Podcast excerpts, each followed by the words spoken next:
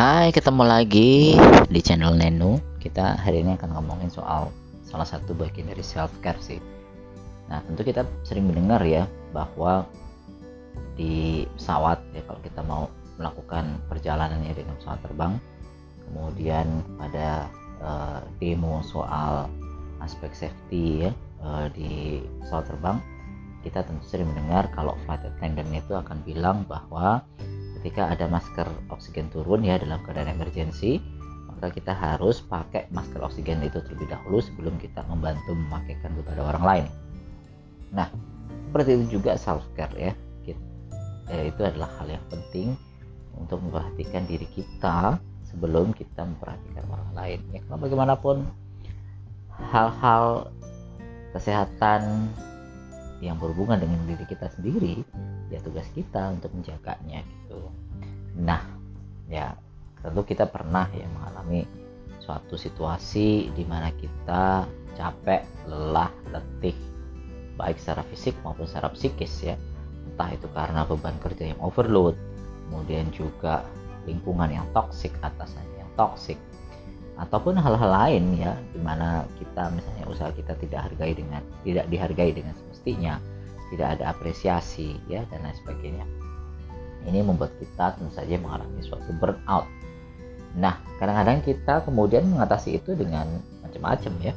Dengan makan dengan mungkin e, melakukan aktivitas yang menjadi hobi kita atau misalnya tadi ngobrol ya dengan orang lain ya tanpa kita harus membicarakan pekerjaan itu mungkin sudah cukup ya atau bahkan beberapa orang uh, melakukannya dengan cara yang lain ya entah itu uh, misalnya adalah uh, ya terjebak di dalam narkoba dan lain sebagainya.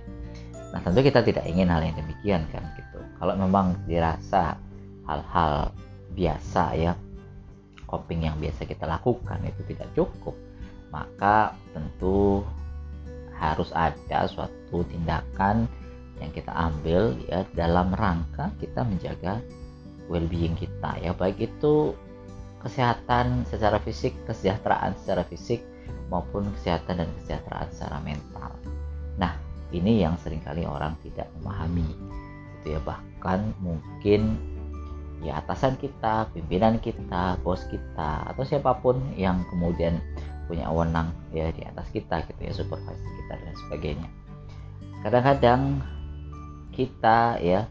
Kalau belum sampai sakit ya nggak bisa jalan nggak bisa bangun atau kasarnya orang kadang-kadang juga bilang kalau belum tipes ya belum dikasih cuti gitu. Nah ini tentu tidak baik hal yang demikian padahal cuti itu adalah hak uh, pegawai ya. Mau pegawai negeri mau mau pegawai swasta luar negeri luar angkasa ya semuanya sama gitu ya. Ini adalah hak pegawai ya apalagi tadi ya annual leave gitu ya cuti tahunan seperti itu. Ya meskipun tadi ya cuti itu bisa ditangguhkan tetapi nanti kan harus diganti gitu.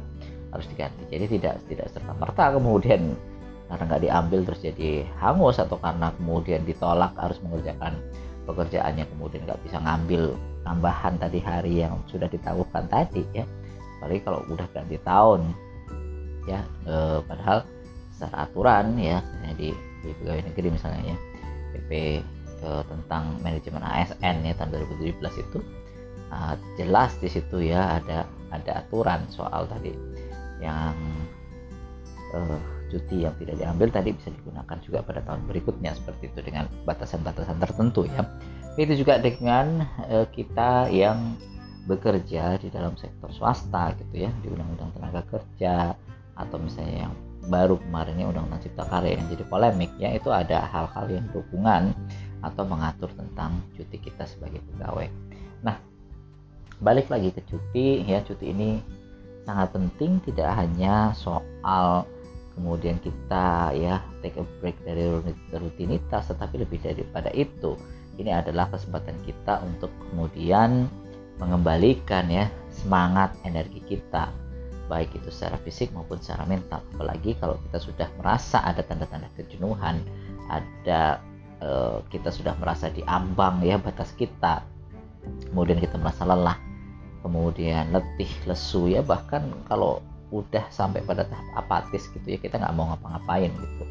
Nah ini ini ini penting ya apalagi kalau cuti yang terkait dengan aspek ya kesehatan mental ya. Tentu uh, ini uh, sangat sangat mungkin untuk dilakukan uh, secara terencana gitu ya. Uh, apalagi kalau kita tadi sudah pada ambang ya kita merasa bahwa kita ini ini adalah saatnya kita untuk take a break gitu. Nah ini ini menjadi menjadi penting ya. Meskipun ya saat ini situasi sulit ya apalagi di tengah pandemi seperti sekarang ini bahkan kadang-kadang orang mau minta libur mau minta cuti itu kemudian ya diancam ya dalam tanda kutip ya. Uh, kalau kamu tetap mau cuti ya udah gitu uh, berhenti aja dari sini atau yang lainnya gitu.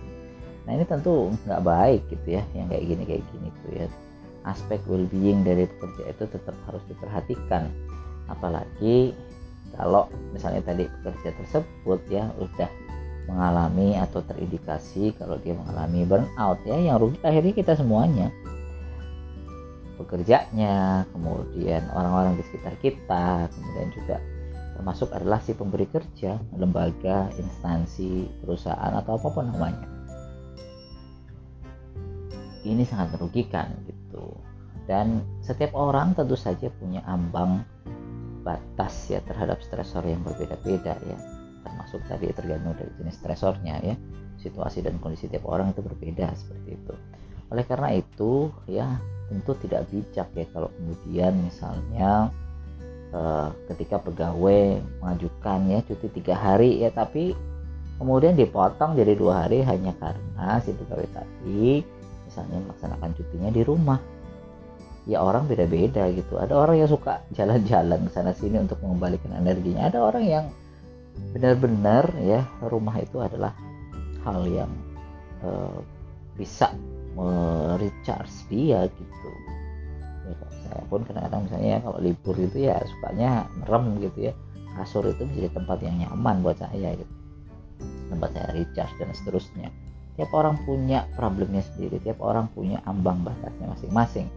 Kita tentu nggak bisa kemudian uh, menyamakan gitu ya menyamakan uh, atau menggeneralisasi bahwa semua orang sama. Ya yang penting tadi rambu-rambunya terpenuhi lah seperti itu ya.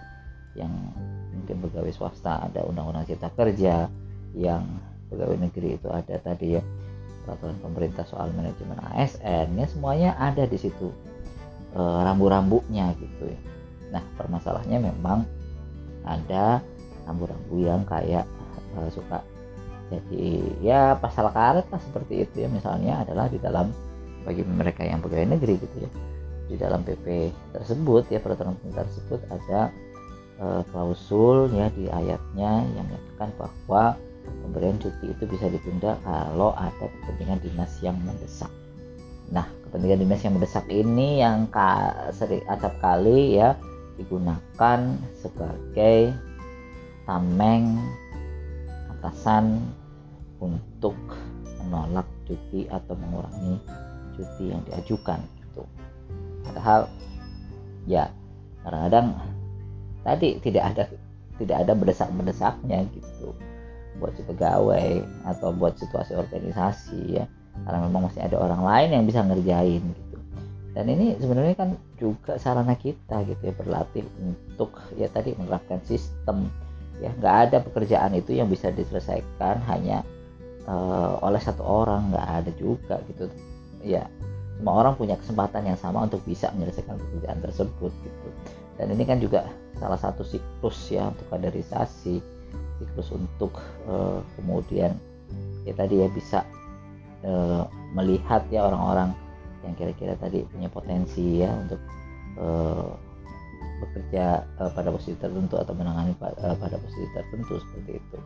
Kalau kemudian siklus ini dirusak ya hanya karena tadi ya kerjaan itu dibebankan pada satu orang ya yang ada tadi. Kalau kemudian orang yang bisa menyelesaikan tersebut misalnya sakit katakanlah gitu ya. Yang untuk membutuhkan perawatan yang lama dan intensif ya orang jadi akan uh, ya mikir-mikir gitu ya berantakan gitu ketika kemudian mendapatkan delegasi untuk menyelesaikan pekerjaan tersebut. Ya alasannya ada aja ya yang yang utama pastinya adalah saya nggak bisa saya nggak punya kompetensi untuk menyelesaikan hal tersebut. Ya ini karena kesalahan kita sendiri sebetulnya kan. Eh, yang tidak kemudian memberikan peluang orang lain untuk belajar ya eh, untuk mendapatkan delegasi menyelesaikan pekerjaan yang tadi ditinggalkan oleh pekerja yang cuti. Ini penting sih ini penting gitu ya jangan sampai ya tiap orang tuh punya alasan pribadi masing-masing untuk mengambil cuti ya. Nggak sama eh, setiap orang itu. Dan kadang-kadang kita juga nggak perlu tahu sampai detail itu. Kita cuma perlu tahu barangkali mungkin ya kamu cuti kenapa misalnya apa sakit atau apa yang lain sebagainya atau mau ke mana. Udah cukup gitu ya. Nggak perlu misalnya kemudian jadi membatasi. Ya oh karena kamu di Jabodetabek misalnya ya kamu cutinya dua hari aja. Oh karena kamu pergi ke Surabaya ke Semarang ya cutinya boleh tiga hari. Ya tentu ini nggak adil ya seperti itu ya. Jadi semua pegawai ya ya punya ya tadi ya hak yang sama untuk mendapatkan cuti. Dan jangan juga alergi ketika kemudian si pegawai memutuskan misalnya adalah mengambil seluruh jatah cuti tahunannya gitu. Karena lagi-lagi tiap orang punya stresor yang berbeda tiap orang punya kegiatan yang berbeda tiap orang punya uh, kepentingan yang berbeda gitu. Dan tidak ada gitu dari riset-riset misalnya berapa hari sih yang ideal untuk cuti yang kemudian ini bisa mengembalikan energi seseorang? Ya tadi. Memang nggak ada riset yang pasti dan tiap orang tuh punya masalahnya masing-masing ya. Tiap orang butuh tadi ya rangsangan untuk mengeluarkan dopamin dengan cara yang berbeda. Dan orang-orang yang kemudian berhasil merecharge dirinya ya kemudian mendapatkan kepuasan dari cutinya adalah ketika kebanyakan adalah ketika mereka tadi ada kebaharuan di situ ya. Ada kebaharuan ada hal-hal seru yang mereka lakukan. Tidak melulu soal tempat gitu ya. Ada orang yang senang ya dengan situasi Jabodetabek di Jakarta yang rame gitu ya dia enjoy di situ dan mungkin punya punya uh, problemnya yang lain gitu ya. Sebaliknya ada juga orang-orang yang nggak suka dengan situasi rame ya. Uh, dia butuh tempat yang sepi butuh tempat yang mungkin lebih ke arah nature ya dan sebagainya. Setiap orang punya problemnya masing-masing setiap orang punya preferensinya masing-masing. Dan itu harus kita pertimbangkan uh, ketika ketika kita sebagai atasan sebagai pemberi kerja atau mungkin sebagai pejabat pembina kepegawaian kalau ASN gitu ya untuk bisa memberikan hak si pegawai itu ya. Apalagi ketika dia sudah mengajukannya secara e, tertulis ya dan tidak elok gitu ya pada cuti-cuti yang tadi direncanakan ya cuti e, annual leave tadi cuti tahunan ya. Kemudian kita e, tolak tanpa ada alasan yang jelas ya tanpa ada kepentingan yang sifatnya adalah sangat-sangat mendesak yang kalau itu tidak dikerjakan maka semua ambiar gitu. Nah ini ini harus jelas gitu. Jangan sampai kita berbuat dolim ya kepada orang lain ya ya gara-gara tadi ya. Kita menganggap ya situasinya adalah situasi yang mendesak ya. Kemudian orang tersebut harus tetap bekerja dan sebagainya padahal mungkin ya secara umum ya tidak semendesak itu. Ini penting ya untuk kita perhatikan dan bagi kita semuanya termasuk saya marilah kita merawat diri kita masing-masing ya dengan cara yang tentu saja adalah uh, positif seperti itu ya. Dan kepada kita kita yang menjadi pemberi kerja yang menjadi supervisor yang menjadi atasan ya tolonglah uh, perhatikan ya aspek kesehatan mental dari para pegawai ini ya karena kesehatan mental sama pentingnya juga dengan kesehatan fisik dan itu bisa saling terkait satu sama uh, lainnya gitu.